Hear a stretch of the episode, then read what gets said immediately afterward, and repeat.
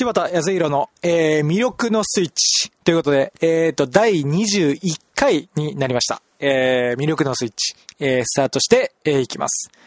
で、えっ、ー、と、今日もですね、えっ、ー、と、日に日に、えっ、と、多くの方が、えー、見ていただいているということで、本当にありがとうございます。で、えっ、と、ちょっと今日も少しチェックしたんですけども、えっと、ちょっと1位をキープさせていただいているということで、本当にありがとうございます。えっと、23日もちょっと1位ということで、で、ちょっと今、さっきスマートフォンでちょっと確認したら、ちょっと、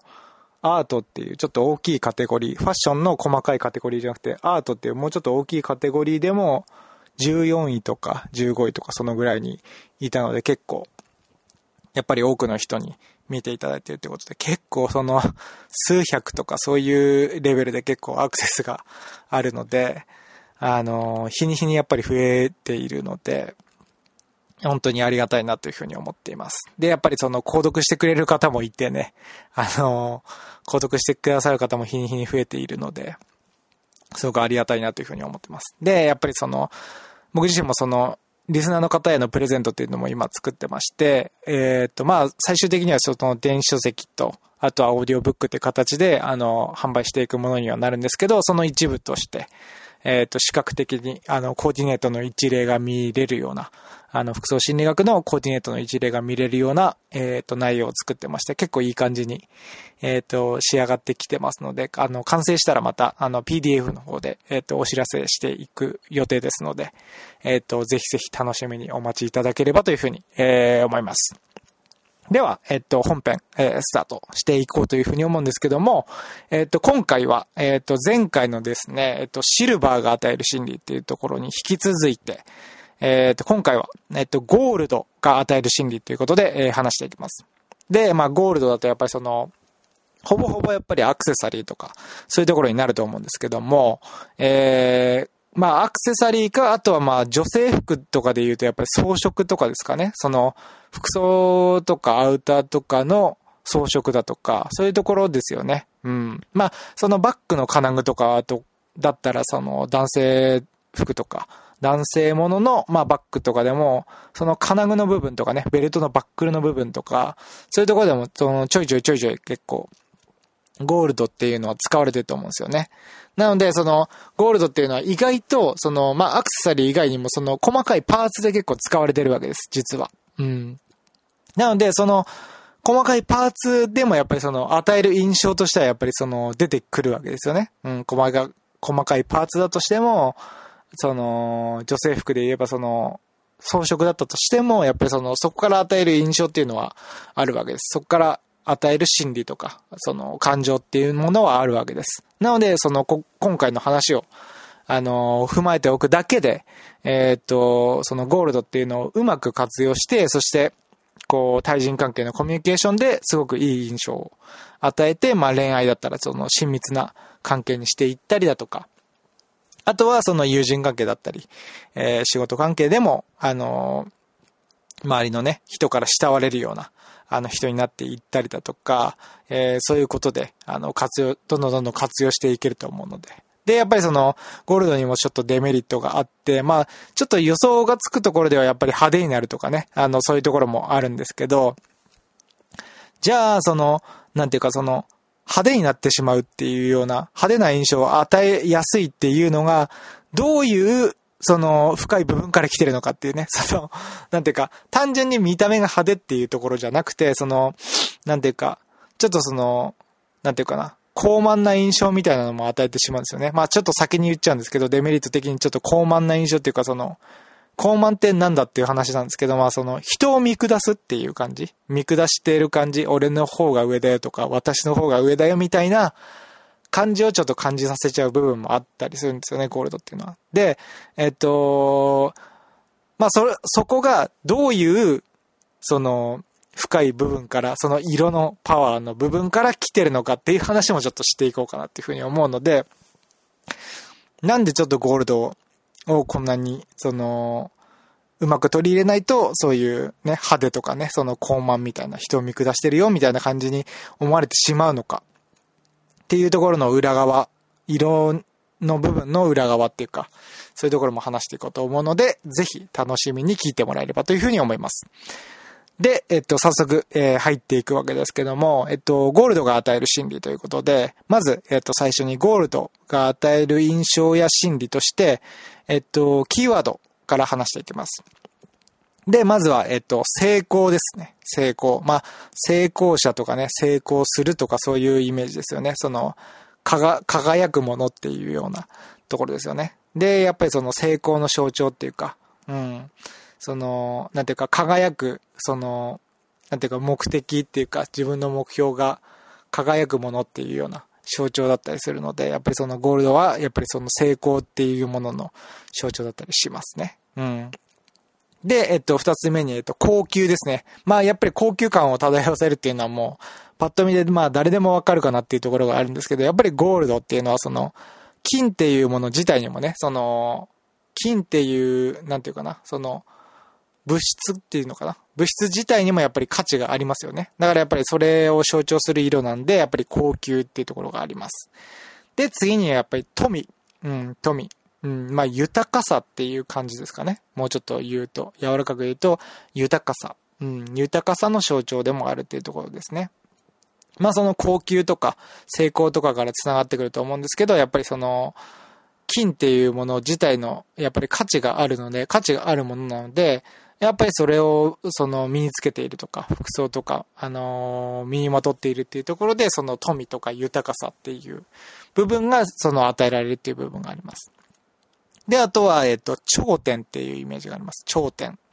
うん、まあ、うん、頂点に輝くとかね、よく言うと思うので、その、えー、輝きとか、あの、ゴールドがイメージするところとして頂点っていうところもあります。あとはやっぱり輝き、単純に輝きっていうイメージがあって、やっぱりその輝く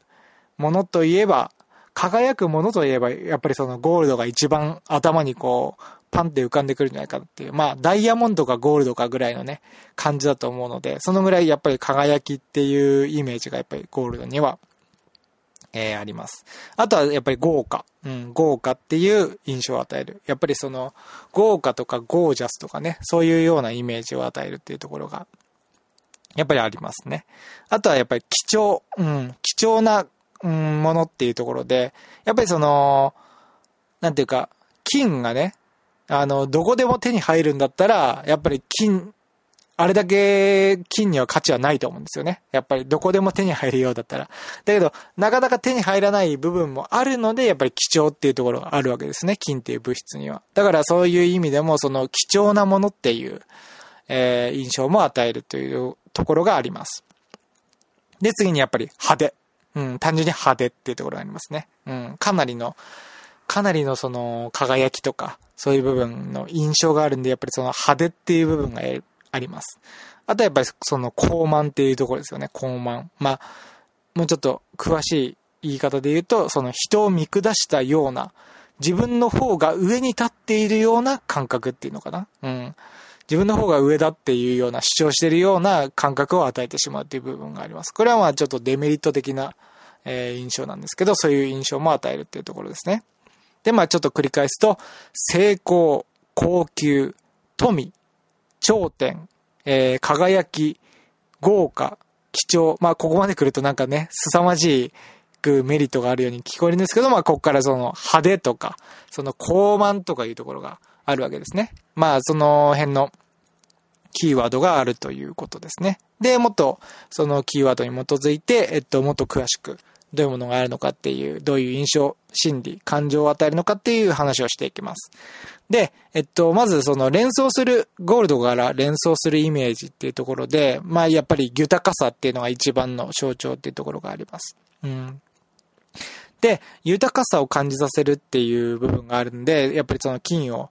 身にまとっている人は、ちょっとその、豊かな生活をしている人だとか、その気持ちの豊かさがある。その金銭的なものとかそういうとこだけじゃなくて、その気持ち的な豊かさがあるっていうのかな。気持ち的な余裕があるみたいな。そういうところも感じさせるっていうところがあるので、うーん、なんかその、なんでしょうね。この豊かさっていう意味ではやっぱり男性がちょろっといい感じで取り入れてると、やっぱり気持ち的な余裕とか心の豊かさみたいなものが感じさせられるんじゃないかなというふうに思います。うん。まあ、女性でも一緒ですけどね。女性でも豊かさっていうのを感じさせるっていうところはあるんですけど、うん。まあ、特に、うん、豊かさ、うん、豊かさがやっぱりプラスに働くのはよりちょっと男性の方が、その余裕のある男性みたいなね、感じで、えー、いう印象があの、作れるかなというふうに思うので、ちょっとこう、うまく、うまくピンポイントで入れると、男性はこう、豊かさ、気持ちの余裕があるっていうような、あの、余裕のある男性みたいな感じで見れるかなというふうに、うん、思います。あとは、その、満足させるっていう印象があるんですね。満足させる。で、これどういうことかっていうと、その、自分のその気持ち的に、そのゴールドっていうものを持っているだけでちょっとその満足感って感じさせるじゃないですか。自分自身がね、アイテムで持ってたら。だから満足感っていうところを感じさせる。まあ、貴重なものっていうイメージがやっぱりあるので、金自体が。だからさ、そのゴールド系の色のアイテムを持っているとか、身につけているっていうだけでその気持ちの満足感っていうのかな。気持ち的に満たされる、満足されるっていうような、えー、印象があるので、その自分自身のその満足さっていうのを上げることができるっていうところですよね。うん、そういうところがあります。あとはその高級感を感じさせるっていうところで、やっぱりその高級なイメージがやっぱりあるんですよね。金っていうもの自体にその価値が、物質自体に価値があるので、それを象徴する色っていうところのゴールドが使われているものはやっぱり高級感を感じさせるので、だからやっぱりその、なんか、うん、あんまりそのゴールドゴールドにするとダメですけど、その、ちょっとね、その、なんていうか、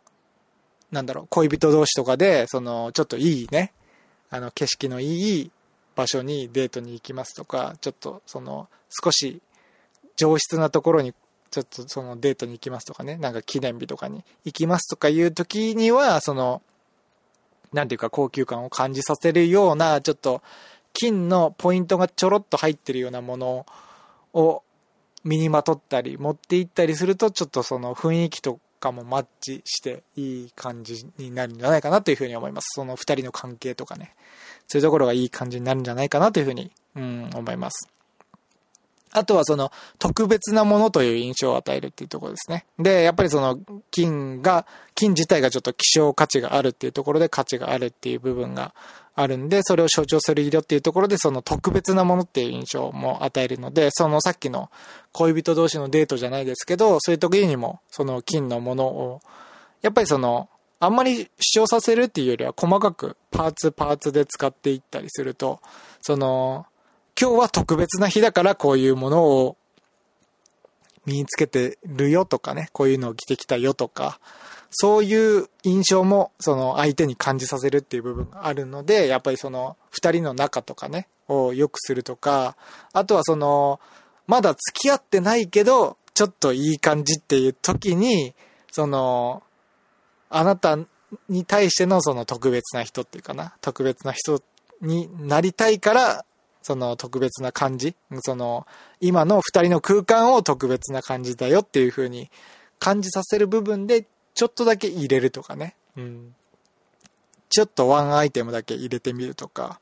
うん、そういう、その、特別な日だよっていう風な、あのー、この、今日、今日デートしてる日っていうのが特別な日だよみたいな雰囲気もその、バトマッチするとやっぱり感じさせるところができるので、そういう意味でもその特別なものっていう印象を与えるっていうのは結構使えるかなというふうに思います。あとはその自分の気持ち、まあ身につけてる、えっ、ー、と自分の気持ちをより意欲的にさせてくれるっていうところがあります。なのでそのなんか、あのー、なんだろうな、目標があったり、うん、何か目指すべきところがあったりすると、そのゴールド的な象徴があると、それを意欲的にさせるっていうのかな。うん、だから常になんかそのゴールド系のものを、なんかちょろっと小物みたいなの持ってて、それをちょっと、見るようにするとか、ちょっとブレスレットにちょっとゴールドが入ってて、それがちょっと常に見えるようになってるとか、そういうことでなんかその目指すべきものがあったりするときには、そういうものをちょっと常に意識できるところにある、あの、身につけておいたりすると、あって言ってそのゴールドを見るたびにその意識に、その、より意欲的にさせるとか、その目標を思い出してより意欲的にさせるとか、そういうところがあるんですよね。うん。なので、その、何か目指すべきところがあるとか、そういう人には、えっ、ー、と、よりこう、意欲的にさせるっていう効果があるんで、そういう部分でもうまく使ってほしいかなというふうに思います。あとは、その、ゴールドっていう色自体は、その黄色を輝かせた色っていう部分もあるんですよね。黄色自体をに輝きをプラスしたっていうような部分もあるので、その黄色が持っているパワーをより引き上げるっていう、あの、効果があるんですね。うん。なので、その黄色の与える心理っていうところで、えっ、と、前にも、えっ、と、話したかと思うんですが、聞いてくれた方はいると思うんですけども、黄色っていうのは気分を明るくするとか、元気にさせるっていうところがあるんですよね。うん。そういう活力を沸かせるっていう部分があるので、その力を飛躍させるっていうところがあるんですね。うん。なので、その、自分自身のその自信を飛躍させるっっていう力があるわけです。だからやっぱり、そのゴールドっていうものをなんかワンアイテムでもちょっと身につけてたりすると、やっぱりその、自分自身がやっぱりその、ちょっとその、豊かになった気持ちになったりとかして、その、心からの活力みたいのがあったりするじゃないですか。ちょっとその、なんていうか、感情的に満たされるっていうのかな。うん、精神的に満たされるみたいなところがあると思うので、そういうところを、あのー、引き上げてくれっていう、いうのかな？その精神面を引き上げてくれるっていう力があるっていうところで、その黄色の力をさらにパワフルにしたっていう、あの、メリットがあるっていうところがあります。ただ、その、デメリットも実はあってですね、そのこと、その自分に対しては、その身につけてる自分に対しては、その自分の自信を飛躍させるっていうことでいいんですけど、ただ、対人関係、その、自分がその身につけていることによっての相手に与える印象としては、その光り輝く色なんで、その元気になるっていうパワーが強く出すぎるんですよね。うん。あまりにもその金色っていうのが、面積が多ければ多いほど、やっぱりその、その、元気にさせすぎちゃうっていうのかな。元気にさせすぎちゃうとか、活力を沸かせすぎちゃうんですよね。対人関係においては。で、そこが原因でその、派手っていう感じ、やたら派手っていう感じになったりとか、その、なんかちょっと成金チックなんじゃないのとか、ちょっとその、見下してる高慢なんじゃないのっていうような、自分の方が上だよっていうようなのを主張してるんじゃないのっていうイメージを、イメージとか心理っていうのを抱かせてしまうっていうところが、そういうところから来てるんですよね。その黄色のパワーをより主張しすぎてしまうから、だから相手に与える印象もその、なんていうか、黄色だったらその元気にさせるっていうメリットがあるんですけど、元気にさせすぎちゃうっていうのかな？そのゴールド、ゴールド、ゴールドってなってると、元気にさせすぎちゃうんですよね。だからやたら、なんか、なんかその、湧き起こさせる部分が多くなりすぎて、なんか、その、ちょっと、ちょっとさすがに、さすがに元気すぎじゃないっていうところから、さすがに派手すぎじゃないとか、ちょっと高慢すぎじゃないっていうところが、やっぱりその、繋がってくるんですよね。うん、だから黄色のパワーをより飛躍させすぎてしまうっていうの、飛躍させてしまうっていうのは、その自分、身につけてる自分に対してはいいんですけど、その対人関係に関してはちょっとデメリットもあるので、だからやっぱりその金色っていうのは、ゴールドっていうのはその、使いすぎがやっぱりダメなんですよね。だから本当にワンポイント輝かせるぐらいの感じだとか、そういう方が使い方としてはいいんですよね。うん、そのぐらいでも十分なんですよね。黄色自体にパワーがあるんで、それをさらに輝かせているわけですから、だからその、あんまり、その、いっぱい使うっていうアイテムじゃないんですよね、ゴールドって。その、やっぱりワンポイントでバシッっていう風に使うっていうか、ピンポイントで使うっていう、あの、使い方がやっぱり自分自身に対しても対人関係に対しても効果的な使い方かなというふうに思います。で、やっぱりその、使いすぎるとやっぱりさらにその、黄色のパワーを強くしすぎるので、その、な、あの、まあ、最悪ね、そのチープな印象とか低俗な印象みたいな感じのもの、ものも与えてしまうんですよね。うん。やたら主張してるみたいな感じで。うん。そういう感じに、やたら主張してるとか、やたら派手とか、やたら高慢だとかね。うん。そういう感じの、やたら高慢な性格の人だみたいな感じで思われてしまうので、そうするとやっぱりその、チープな感じだとか、になってしまうっていうところがあるんですよね。うん。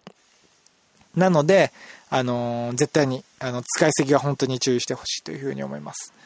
で、まあ、ゴールドが好きな人に多い性格の傾向としては、まあ、心が豊かな人っていうことが言われていて、やっぱり豊かさの象徴でもあるので、その辺が、その心理的に、実際にやっぱり心が豊かな人が、あの、金のものだったりっていうのを求めたりするっていうところがあります。うん、ただ、どちらかといえば、えー、っと、やっぱり正確に多い傾向としては、実際に豊かな人っていうよりは、あの、この次から話すところが多いかなと思うんですけど、主役になりたいと思ってる人だとか、ブランド志向の人、うん。やっぱりその、高級感を出したい、自分から出したいとか、自分が主役になりたいっていうふうに思っている願望がある人が、ちょっとその、やっぱりなんていうか、ゴールドを求めやすい、ゴールドのアイテムを取り入れたくなりやすいっていうところがあるっていうところがあるんじゃないかなっていうふうに思います。だからやっぱり実際に豊かな人が使っているっていうケースもあるんですけど、求めているっていうケースもあるんですけど、どちらかといえばやっぱりその、多いのはやっぱりそのブランド志向とか、そのステータス志向みたいなところの人と、やっぱりその主役になりたいみたいな、自分をちょっと主張したいみたいなところですよね。そういう人が多いんじゃないかなっていうふうに思います。あとは最後に、その、目標が高い人っていうのも、実はそのゴールドが好きな人の性格に多い傾向っていうふうに言われてます。で、えっと、僕自身は、えっと、実はその、まあ、iPhone 使ってるんですけど、iPhone が、その、まあ、えっと、5S ってちょっと少しね、あの、前の方なんですけど、そのゴールドが持ってて、結構ゴールドのこの色気に入ってるんですけど、このゴールドは実はですね、その、まあ割と見るたんびにちょっとその、実はそのビジョンだとかそういう部分を、この、なんていうか、その、活力っていうかな、ビジョンを意識させるところの活力にしてたりするんですね、実は。その象徴にしてたりするんですよ。その、やっぱり日本人をやっぱり世界一魅力ある人にしたいとか、その、一人でも多くのその魅力ある人を作りたいっていう思いで、えっ、ー、と、こういうあの、ラジオ番組をやっているっていう、やっぱり信念みたいなところがやっぱり僕にはあるので、えっ、ー、と、それでやっぱりその自分に対、自分がやっぱりその、提供できるものはないかなと、世の中に対して、こう、提供できるものはないかなっていうところの思いで、えっ、ー、と、始めているものなんで、やっぱりその、ビジョンを常に忘れないっていうために、えー、やっぱりその、ゴールドっていうか、その辺がやっぱりその、目標に対する意識とか、えー、そういうところが、あのー、あるので、えー、目標に対する意識を高めるとか、そういうところが、やっぱりパワー自体にあるので、そういうところで、あの、自分のビジョンを再認識させるっていうのかな。常に再認識させるっていう意味で、あの結構、ちょっとふと思った時にその iPhone の裏側を見るっていうかな、背面を見るみたいな感じにしてるんですよね。うん。それで、その、よしっていう風に、あの、まあ、こういう音声を撮る前とかもそうですけど、あの、よしっていう風な感じで、よし、世の中の人のために、あの、今日も発信していくぞっていう感じで、えっ、と、提供していくぞって感じで、えっ、と、音声を発信してたりするので、そういう感じでも、あの、自分自身では使っています。なんでやっぱりその、でもやっぱりその、それぐらいなんですよね。ゴールド使う面積自体はやっぱり少ないんですよ。あの iPhone、せいぜい iPhone ぐらいなんですよね。他はやっぱりゴールド使ってないので、やっぱりその使いすぎがダメだっていうところも分かってるので、やっぱり使いすぎないようにはしてます。うん。そんな感じで使ってますね、僕は。うん。で、まあその今回の話を踏まえた上で、えっ、ー、と、どういうふうに取り入れていけばいいか、いいかっていうところなんですけど、えっ、ー、と、まあこれは、えっ、ー、と、まあ、男性女性やっぱり共通してるところとしてはやっぱり本当に多くしすぎない方がいいっていうか、ポイントで使った方がいいっていうところがあるんですよね。うん。だから本当になん、なんていうかアクセサリーで使うだとか、あとは女性とかだったらやっぱりその、その、なんていうかな、ちょっとした装飾とか、ちょっとその装飾自体もその華奢な装飾とかね、そのあんまりがっつりっていうよりはその華奢な感じのアクセサリーでゴールドとかね、そういう感じだったらすごく、あの、品よく、品よく、こう、いい感じになるかなっていう、品よ、品が良くてしかも豊かさを感じさせたりとか、うん、そういうところができたりすると思うので、女性の場合はやっぱり、より華奢なものっていうところがあるかなっていうふうに思います。で、まあ、男性の場合は、うん、まあ、できれば、あんまり、うーん、アクセサリー系ではそんなに、うん、やっぱり、華奢な感じっていうかな、華奢な感じっていうか、まあ、華奢なアイテムってあんまり男性ものにはないかもしれないですけど、例えば、ね、あの、ブレスレットのバングルに使われているよとかね、の一部に使われてるよとか、そういう感じであの、あんまり面積がでかくない感じ。うん。その金色のごついリングみたいなのをしちゃうと、ちょっと、うん、男性的エネルギーっていうよりはちょっとその、成金的なイメージとか、そういう方が強くなっちゃうんで、そういうよりはその、ブレスレットにちょっと一部に入ってますよとか、あとはその、僕は、あとはペン、ペンか。僕はあのペンとかがあるんですよ。まあちょっと服装っていう部分ではその、ちょっと違うかもしれないですけど、小物っていう小さいところっていう意味では、ペンの、その、一部の金具とかに金が入ってたりするんですけど、そういう感じでそのちっちゃく入れるっていうのかな。男性だったら服装だったらやっぱりベルトのバックルだとか、うーん、そういうとこですよね。ポイントポイントで、えっ、ー、と、使っていくのがいいかなというふうに思います。だからやっぱり女性に関しても男性に関しても、やっぱり、うん、今回のアプローチはちょっと、あの、統一感があるかなっていう感じで、やっぱりその、うん、ポイントで使うっていう感じがやっぱり、うん、